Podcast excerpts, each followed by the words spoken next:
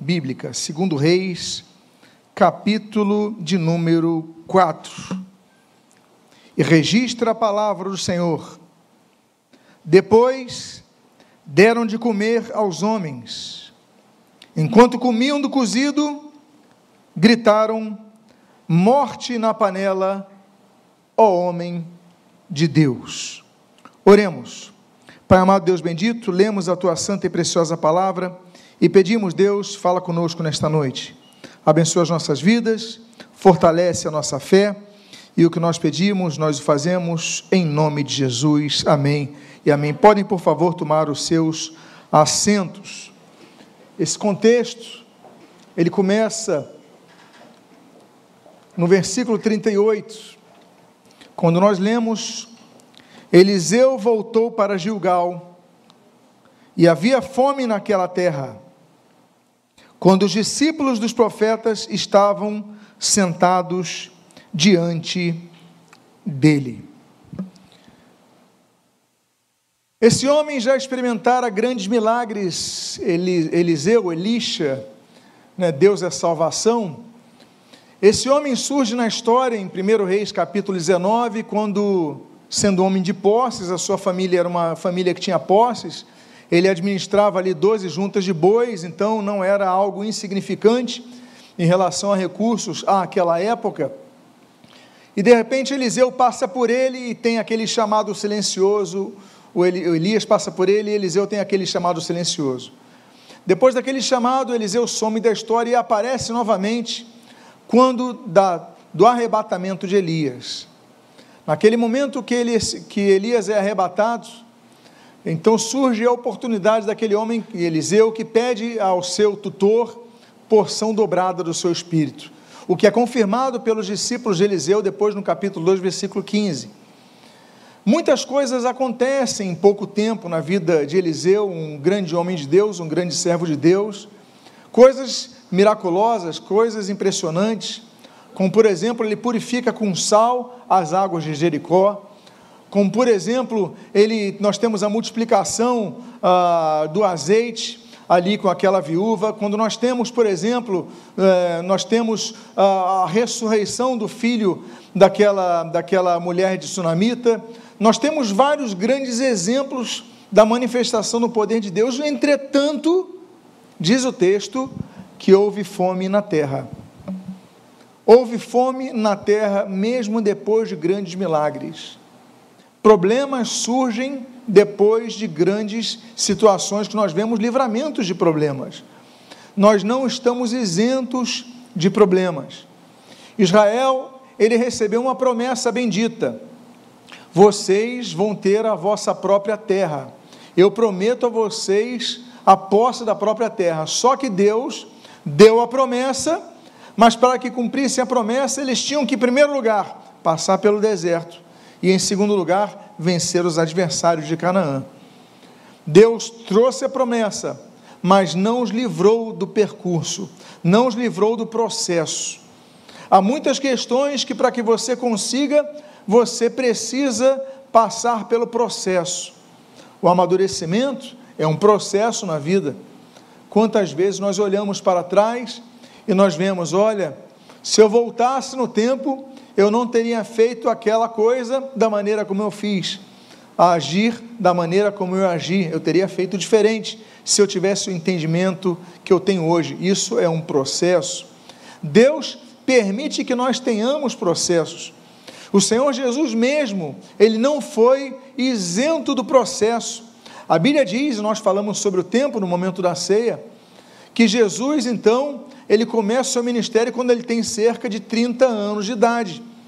O processo da sua, da sua formação para o exercício ministerial foi de 30 anos.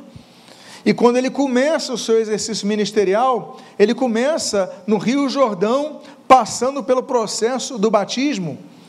Mesmo Jesus sendo quem era, ele não passou o batismo. Nós temos também, amados irmãos, a questão do processo do próprio Senhor Jesus, que é assim que ele é batizado, a Bíblia diz em Mateus capítulo 4 que Jesus é levado ao deserto para ser o que? Tentado. o Espírito Santo leva o Senhor Jesus para o deserto para ser tentado. Ou seja, depois do seu batismo, vem a grande tentação. Muitos de nós pensamos: não, eu fui batizado, não vou ter mais problemas. Eu vou parar de sofrer, eu vou parar disso, eu vou parar daquilo, eu vou parar disso. E não entendem, se frustram quando veem que os problemas estão diante de si. A Bíblia fala do dia da angústia, nós mencionamos hoje o livro de Jó, capítulo 36. Deus nos livra da angústia pela própria angústia e através do sofrimento nos faz abrir os ouvidos. Jó 36, versículo 15. Então, muitas vezes, Deus permite o sofrimento para falar conosco. Na verdade, eu não diria até nem para falar conosco, o texto diz para abrir nossos ouvidos. Ele já está falando, nós que não estamos ouvindo. E muitas vezes precisamos de um choque para ouvirmos. Eliseu tinha passado por grandes milagres na sua curta trajetória ministerial, mas a fome vem sobre a terra. Muitos então são batizados, são cheios do Espírito Santo, ouvem a palavra com amor e chegam e veem que os problemas estão ali para serem enfrentados. E mais esse texto diz que havia fome naquela terra, quando os discípulos dos profetas estavam sentados diante dele. Os discípulos estavam sentados, é uma postura de aprendizados. Discípulos, que no hebraico, no, no grego é matetes, que significa aluno, no hebraico é um termo mais, mais, mais, como eu vou dizer, mais preciso, porque em hebraico discípulo é ben, ben é filho. Ou seja, quem aprende com alguém é como um filho que está sendo instruído por um pai. Essa é a concepção hebraica de discípulos. E a Bíblia diz então, e o termo é hebraico, é os benim, então os, os filhos do, do, do profeta, os discípulos do profeta, estavam sentados ouvindo. Ou seja, eles estavam ali como a igreja está. Nós precisamos congregar, meus amados irmãos. Nós buscamos, devemos congregar mesmo diante dos problemas. Os problemas aconteciam, os problemas surgiram, mas eles estavam assentados ouvindo. A igreja primitiva, ela não cessou por causa das perseguições. A igreja primitiva não cessou por causa das leis.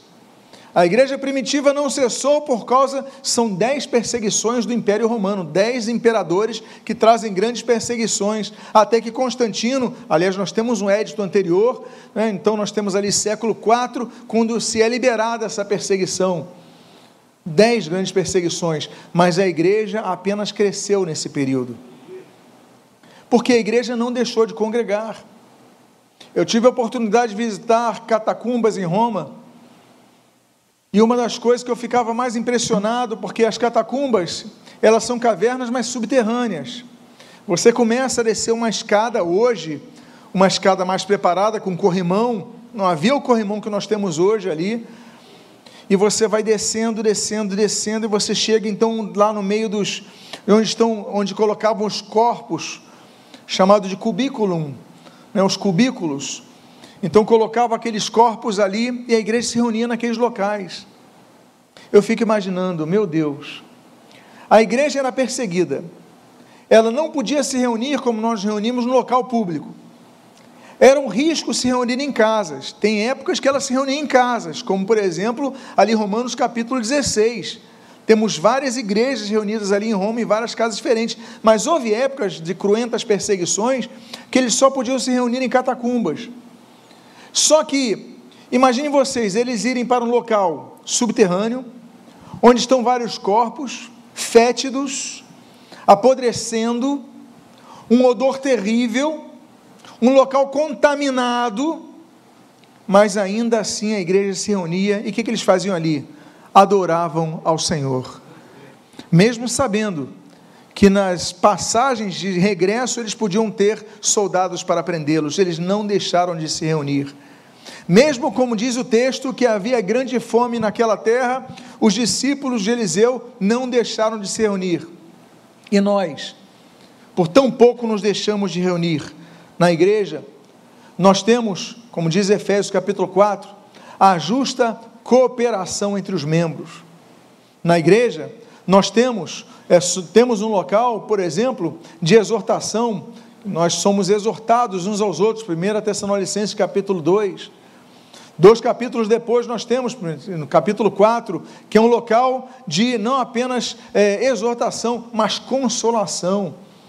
A igreja, então, é muito mais do que um auditório, a igreja tem que se tornar mais do que um auditório, onde nós apenas ouvimos, mas é um local de integração. Nós temos os grupos de vida, nós temos as, as turmas menores de EBD, nós temos é, momentos de comunhão, de confraternização. A igreja sim precisa de momentos.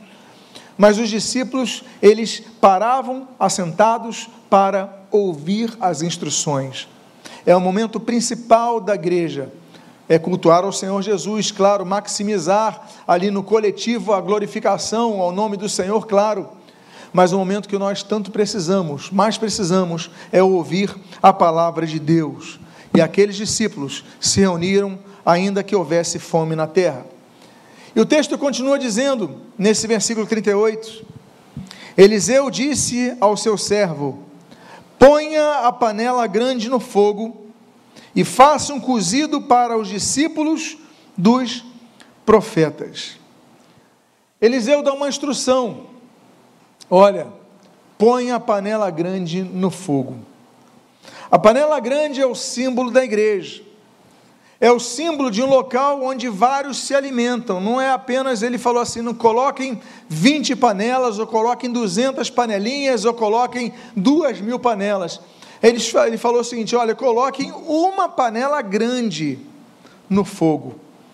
Ou seja, nós, e é o que simboliza a ceia que nós participamos, quando nós comemos de vários pedaços de um pão, nós tomamos do cálice, vários cálices distintos, mas de um mesmo fruto da videira, da vide.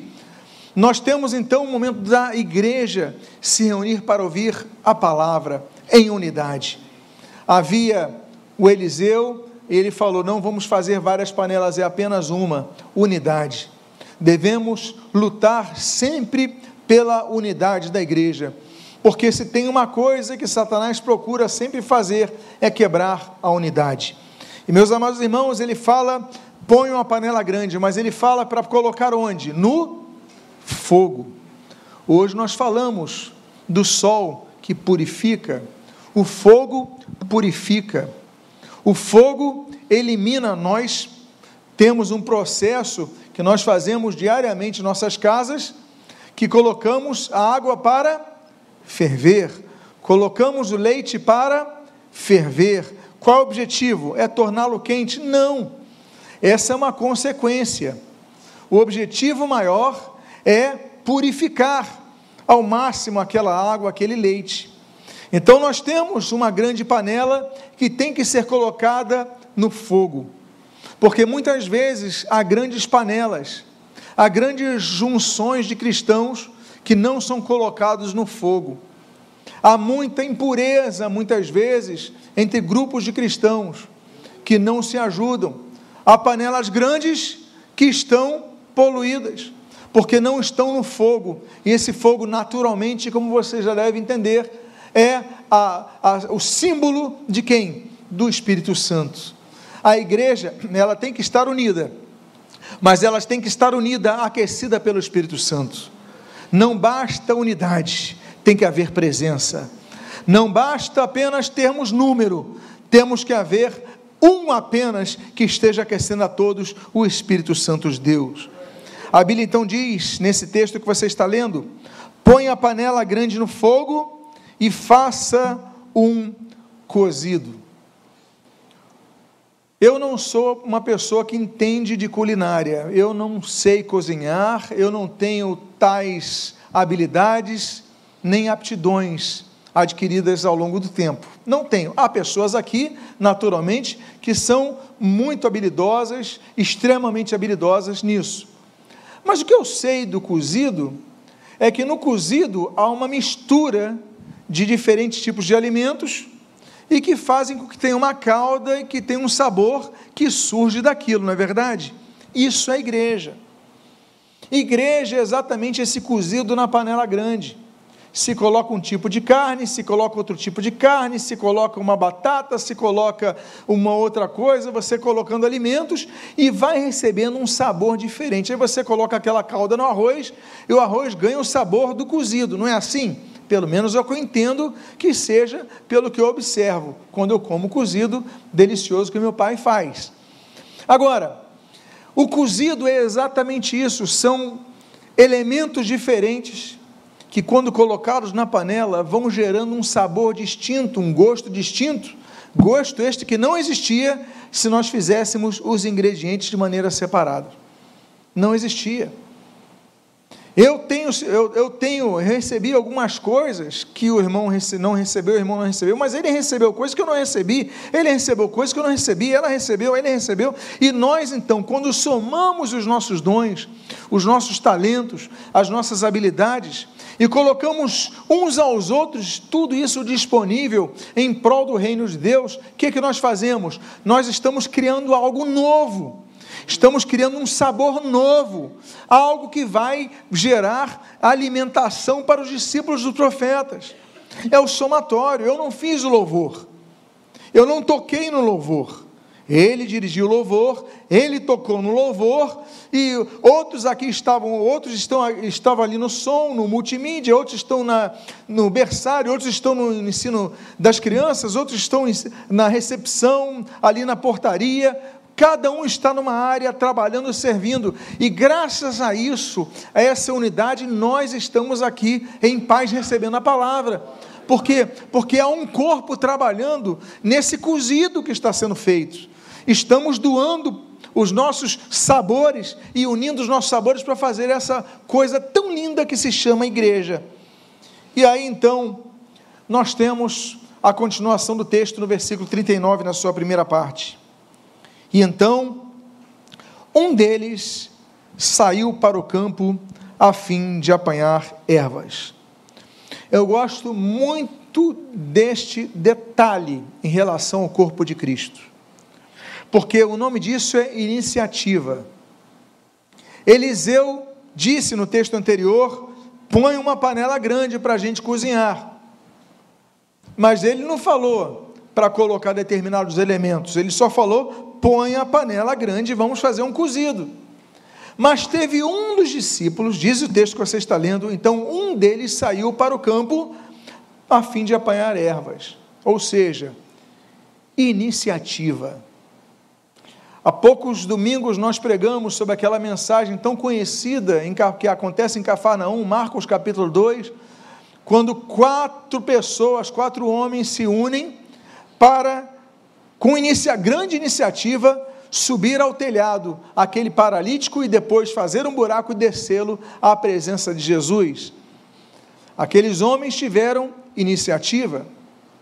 Miriam, quando viu aquele, aquele, aquele, aquele barquinho do, do Moisés, do seu irmão, do seu caçula, ali naquele bercinho flutuando, viu que a filha de Faró então o encontrou, ela teve iniciativa de oferecer que aquela criança fosse cuidada por sua própria mãe. Iniciativa. Esther teve iniciativa de ir ao rei quando soube daquele momento que haveria um genocídio em relação ao povo hebreu ali na Pérsia. Ela teve iniciativa. Tantas pessoas na Bíblia são valorizadas por suas iniciativas. Esse homem não esperou, ele fez.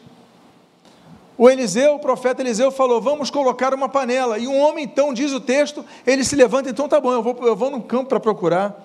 Ele não aguardou ordens. Meus amados irmãos, nós devemos ser pessoas que têm iniciativa em prol do reino. Porque muitas vezes nós não fazemos coisas, ah, porque o pastor não me instruiu, o pastor não me ordenou, o pastor não me mandou evangelizar. Meu Deus, a Bíblia está mandando evangelizar. Porque o pastor tem que dar essa ordem. Nós podemos evangelizar e é a tempo e fora de tempo. Mas muitas vezes nós burocratizamos demais as coisas. Claro que tem que haver organização na igreja, mas existem coisas que você não precisa aguardar. Você não precisa aguardar uma situação, uma ordem chegar para que você leia a Bíblia, para que você estude a palavra, para que você vá ao culto. Ah, não vou no culto porque ninguém me ligou. Ah, não vou mais na igreja porque as pessoas não estão ligando para mim, não sentem a minha falta. Essa igreja então não ama. E nós começamos a criar tantas justificativas e levantar tantas desculpas para não fazermos coisas. Mas eu gosto da postura desse homem. Ele vai falhar depois, mas ele tem uma postura louvável, ele tem iniciativa e ele vai trabalhar. Eles estavam assentados, a fome, havia fome sobre a terra, havia crise na terra, eles estavam ouvindo, mas Eliseu falou: põe uma panela e falou: Eu não vou, enquanto alguns vão buscar a panela, porque a ordem era para botar a panela, eu vou pegar as ervas no campo, eu vou pegar o alimento que precisa, eu vou então começar a procurar iniciativa e trabalho. Nem todos na igreja querem trabalhar. O problema da igreja é quando ela se torna auditório e deixa de ser corpo. Amados irmãos, a Bíblia diz, a Bíblia fala que nós devemos sair da acomodação. Ageu fala sobre isso, capítulo 1. Devemos sair da acomodação para trabalhar. O Senhor Jesus fala em João capítulo 5: Meu pai trabalha até hoje. João capítulo 6, ele fala no capítulo seguinte: Olha, trabalhai, pois, pela vida eterna. João, no capítulo 9, três capítulos depois, Jesus fala: Olha, trabalhai, pois, enquanto é dia, enquanto se pode trabalhar. A Bíblia fala: ó, você vai ganhar o fruto do teu trabalho pelo, com o suor do teu rosto. A Bíblia é um livro que nos incentiva a trabalhar, e nos incentiva a olhar o ócio como algo que é um momento de relaxamento, um momento excepcional, mas nós devemos trabalhar. E tudo que nós fazemos, e não falo apenas do trabalho profissional, é trabalhar, é não ficarmos à mercê de nossa sonolência, de nossa preguiça, de nossa acomodação. Oração é trabalho, porque você vai lutar contra a sua carne. Ir à igreja, ao culto, assistir ao culto, participar do culto, é um trabalho. Você vai se arrumar, você vai se deslocar da sua casa, vai pegar condução, é um trabalho, são coisas que nós devemos fazer. Nós devemos lutar contra o que? A acomodação que quer nos né, neutralizar. E quantos ficaram neutralizados, têm ficado neutralizados, nem aos cultos mais vão, não oram mais, não leem mais a Bíblia e se dizem cristãos. Esse homem, ele tem um belo exemplo, ele tem iniciativa. Ele fala: "Não, peraí, aí a ordem foi para preparar a comida, mas como vai ter comida, como vai vou colocar a panela no fogo, mas como é que vai ter comida na panela para fazer o cozido se não tem os elementos? Eu vou. E aí então, acontece o que nós lemos na continuação do versículo 39. Ele achou uma trepadeira silvestre e, colhendo os frutos, encheu sua capa com ele. O termo, o termo hebraico é, é colossíntidas. O que, que é isso? É uma, é uma frutinha, como se fosse uma laranja pequena, uma laranja bem pequenininha. E tem algumas delas que são tóxicas. Ele não conhecia, ele olhou pela aparência. Parece uma laranja, deve ser gostosa. Ele pegou e não provou, porque se ele provasse, ele teria passado mal, nem teria chegado ali onde estavam os discípulos profetas. Ele simplesmente, pela aparência, pega tudo e diz a Bíblia: encheu a sua capa com eles. A melhor das intenções, esse homem começou a transportar veneno para a sua comunidade. Meus amados irmãos, há coisas que se parecem muito boas para nós na comunidade cristã, mas que são venenosas. Cuidado com o legalismo e cuidado com as heresias. São dois cuidados que nós devemos ter igrejas que se esquecem da palavra, igrejas que se, que se esquecem da doutrina bíblica, igrejas que começam então a se liberar demais dessas coisas, e não falo contra o louvor, não falo contra outros momentos do culto, mas relegam a pregação da palavra de Deus a um epílogo antes da bênção apostólica, quando é que tem, quando é que, nas ocasiões em que tem momentos de oração final, e ficam levando novidades para a igreja. Olha, isso tem aparência de algo bom, vamos colocar em nossa igreja. E as lideranças têm aceitado as coisas entrar na igreja. E nós vamos permitindo que as colossíndidas entrem nas igrejas. Que essas parecidas laranjas, mas que não são laranjas, são tóxicas, entrem nas igrejas. E aí, meus amados irmãos, nós começamos a ter o problema não é o cozido, o problema é a escolha dos elementos, porque dá para fazer cozido com carne podre, dá para fazer cozido com carne estragada. E aí então, ele volta, diz a continuação do versículo 39. Voltou para casa, cortou os frutos em pedaços e os pôs na panela, mesmo sem saber o que eram. Veja você que ele tem iniciativa, mas não tem cuidado. Ele tem virtudes, mas ele não aproveita essas virtudes para torná-las efetivas. Ele torna algo bom em algo ruim. E muitas vezes, as nossas iniciativas, quando não têm discernimento, elas podem produzir uma mistura fatal para as nossas vidas. E o que era bom se torna saudável. Só que qual é o problema? Eu volto a dizer, as colossíntidas têm uma, um, uma vi, um, um visual muito bonito, atraente, agradável, parece uma laranja, parece aquilo que vai trazer ah, sustento, vou colocar isso para fazer um, um caldo especial aqui com base em algo como laranja, por exemplo. Volta a falar, não entendo de culinária. Mas ali era o alimento que eles precisavam, então eu vou colocar na panela. E ele começa a colocar na panela. E aí, meus amados irmãos, temos o problema das coisas que vão entrando na igreja, com aparência de bom, mas que são coisas ruins com a aparência de algo que vai gerar saúde, quando na verdade está trazendo destruição na igreja. E aí nós lemos aquele texto de Marcos capítulo 13, 2 Coríntios capítulo 11, 2 Pedro capítulo 2, versículo 1 que eu leio aqui. Porque surgirão falsos cristos e falsos profetas operando sinais e prodígios. Falsos cristos e falsos profetas que vão operar milagres. Não é todo mundo que opera milagre que vem de Deus, atentos a isso.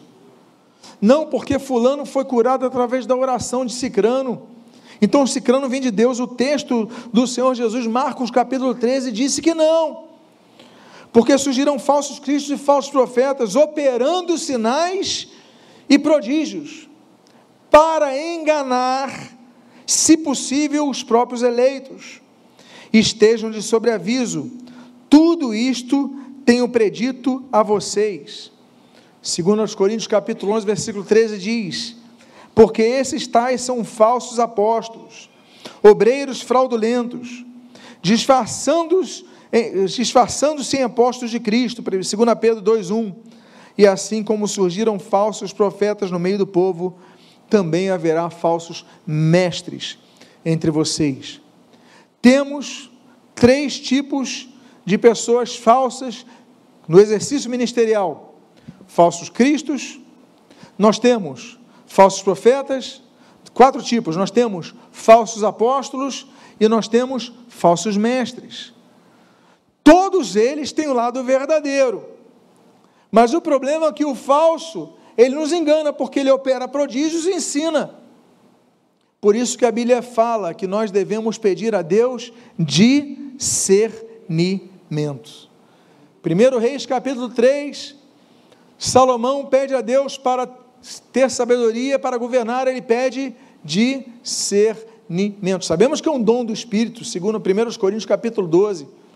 Mas a Bíblia diz que todos nós não só o sacerdote, Ezequiel 44, o sacerdote tem que ter o discernimento para saber o que é puro e o que é impuro. Esse é um discernimento, claro, do ofício. Mas todo cristão, Hebreus capítulo número 5, diz que todos nós devemos ter discernimento para saber o que é bom e o que é mal.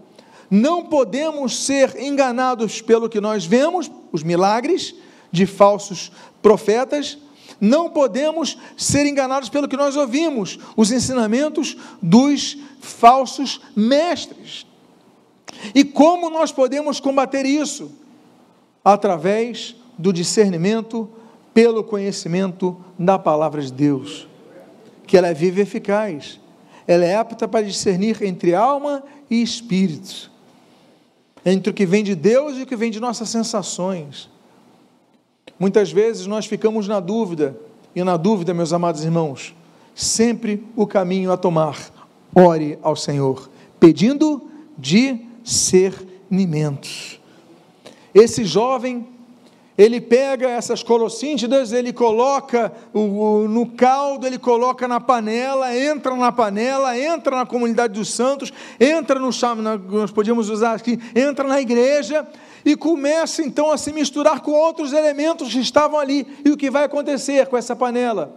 E o que vai acontecer com aquela comida? Ela vai começar a apodrecer. Mas então, o texto do versículo 40 nos diz: depois deram de comer aos homens, começaram a oferecer então aquela comida aos homens. E enquanto comiam do cozido, gritaram: Morte na panela, homem de Deus! E não puderam comer. Alguém foi alertado. Deus sempre vai levantar um profeta para a geração que está caminhando no erro. Deus sempre vai levantar um Noé para falar que as coisas estão indo no caminho errado. Deus tem a sua igreja para proclamar a sua verdade, mesmo que nós não queiramos ouvir, mesmo que nós não estejamos desejosos de ouvir, mas alguém que estava ali conhecendo aquele sabor, ele fala: morte na panela, homem de Deus. Ele se preocupa em avisar Eliseu primeiro. É interessante que ele não fala morte na panela, ele fala morte na panela, homem de Deus, e todos pararam de comer. Não, não vou comer mais, eu vou parar. Porque não é porque tem aparência boa que eu vou então comer. Isso pode me destruir. A intenção foi boa. Às vezes as pessoas trazem novidades para a igreja, trazem coisas com as melhores intenções, mas que acabam destruindo igrejas. E quantas igrejas foram destruídas por causa de modismos que foram colocados sem considerar a palavra de Deus? E qual foi a orientação para resetar o perigo, para anular os efeitos daquele veneno? O texto diz que Eliseu, ele dá uma orientação. A Bíblia diz: "Mas Eliseu disse: Tragam farinha". Ele a colocou na panela e disse: Sirvam às pessoas para que comam farinha. Farinha. A farinha não tem aparência boa, é um, aquela, aqueles mini grãos, farinha. Colocar na panela farinha, mas não tinha a ver com gosto. Mas ele fala, coloca em farinha. Por que farinha? Por que representa farinha? Com a farinha se faz o elemento básico de todos nós, que é o pão. Representa a simplicidade do cristianismo. Coloquem coisas simples. Não vamos inventar, não. Vamos voltar às coisas básicas: oração, leitura da palavra, congregação, santificação, coisas simples e obediência. Coisas simples. Nós queremos muitas vezes na igreja, nós queremos estar inventando coisas novas, criando coisas novas. Não falam contra eventos, falam contra novidades doutrinárias que vão surgindo por aí, a gente vai ouvindo cada loucura por aí. E muitas vezes nós olhamos e cadê a simplicidade do Evangelho? Nós perdemos a simplicidade do Evangelho. Do evangelho. Igrejas já não pregam, igrejas já não anunciam palavras, não abrem suas Bíblias. E Eliseu fala: não, vamos colocar farinha, vamos voltar para as coisas simples. A gente queria fazer um cozido, mas olha, vamos colocar farinha com água, voltar para as coisas simples, porque a gente anula os venenos dessas novidades que são tão nocivas. E eu finalizo com o texto do versículo 41 na sua segunda parte. E já não havia mal nenhum na panela. Há solução para a igreja. Quando a igreja volta aos seus rudimentos, volta às suas bases, Talvez muitos tenham vindo por causa do que a igreja oferece quanto a tantas coisas. Eu vou na igreja porque ela, graças a Deus, nós temos poltronas confortáveis. Aí você olha para igrejas que tem bancos de madeira, você fala, não vou lá. Peraí, você perdeu a essência. Você está indo porque você vai ficar uma hora e meia sentado num banco de madeira. Isso é demais para você. Ah, não tem, nós temos ar-condicionados, a igreja que não tem nem ventiladores. Eu não vou lá, não, meus amados. Nós não podemos perder a essência. A essência, sabe qual é a essência? É um coração sedento. Essa é a essência. É um coração sedento. Deus, eu quero ter o coração puro. Nós falamos do Salmo 51 hoje pela manhã. Nós temos que ter, temos que ter um coração quebrantado, um coração sedento. Eu quero ser sedento por ti. Aí você não olha as condições, você não olha mais nada. Você só abre o teu coração. E o que, que Deus faz? Deus coloca farinha nesse alimento contaminado e ele purifica. E você começa então a se alimentar, não com as belezas, não com as maravilhas que são oferecidas, mas com as coisas simples. E você tem vida, mesmo com fome na terra, você não vai morrer de fome. Você pode não comer, a laranja que você gostaria que fosse, aquela cor cíntida, mas você, com a farinha, você se alimenta e você se fortalece. Eu convido você a ficar de pé nesse momento. Eu quero fazer uma oração por sua vida nesse momento. Convidar a que você, por favor, feche os seus olhos. Eu quero fazer um convite muito especial à sua vida nessa, nessa noite. Se houver alguém aqui que não, eu convido que todos fechem seus olhos, por gentileza e que você comece a orar ao Senhor. E se houver alguém aqui que está afastado dos caminhos do Senhor, se houver alguém aqui que não está em comunhão com Cristo, que está arrependido dos seus pecados, quer dizer, Senhor, eu quero me entregar a Ti, eu quero voltar a Ti. Então que você saiba que essa oportunidade Deus está te dando, colocar farinha na tua panela, para eliminar o veneno que havia nela. Alguém aqui quer entregar a sua vida ao Senhor Jesus? Se houver, levante a sua mão. Alguém aqui quer voltar aos caminhos do Senhor Jesus? Se houver, levante aqui a sua mão. Não há ninguém nesta noite, mas eu quero fazer uma oração pela igreja. Eu quero fazer uma oração pedindo, Deus, que em nome do Senhor Jesus nós possamos, Pai, mais do que novidades, nós possamos buscar a essência novamente. Como a tua palavra diz no livro de Apocalipse, voltar ao primeiro amor. Pai amado, que nós possamos olhar, Senhor, aquela panela e dizer: essa panela não precisa de firulas, não precisa de tantas novidades, não precisa de tanta, tantas luzes diferentes, não, Pai, apenas o brilho, apenas a essência de Cristo, é o essencial. Precisamos somente de Cristo, Ele é tudo para nós. Quantas inovações foram sendo colocadas ao longo dos séculos na tua igreja, Pai, que a tiraram de seus rumos e nas igrejas atuais acontecendo a mesma coisa. Mas, Pai, nós pedimos, perdoa-nos, Pai. Às vezes, no afã de fazer algo bom, como aquele jovem que foi colher o alimento para os demais conservos, nós fazemos coisas erradas. Nos perdoa, nos dá discernimento, Pai. Oramos por discernimento em nossas vidas, para que possamos discernir o bem do mal, Senhor. E que em nome do Senhor Jesus, se a nossa panela foi contaminada, que joguemos nesse momento a farinha, coisa simples, elemento simples, que voltemos a orar, que voltemos a te buscar, que voltemos a pedir perdão pelos nossos pecados, que possamos dizer: Deus, eu me arrependo dos pecados que cometi, as coisas essenciais, Pai, e voltemos a trilhar no teu caminho. Abençoa as nossas vidas, fortalece nossa fé. E o que nós pedimos, agradecidos porque há pessoas que gritam: morte na panela, homem de Deus agradecidos por teus profetas que anunciam o alerta à tua igreja, o que nós pedimos, nós o fazemos agradecidos em o nome de Jesus. Amém e amém. Diga à pessoa que está do seu lado: coloque farinha na tua panela e que Deus te abençoe rica e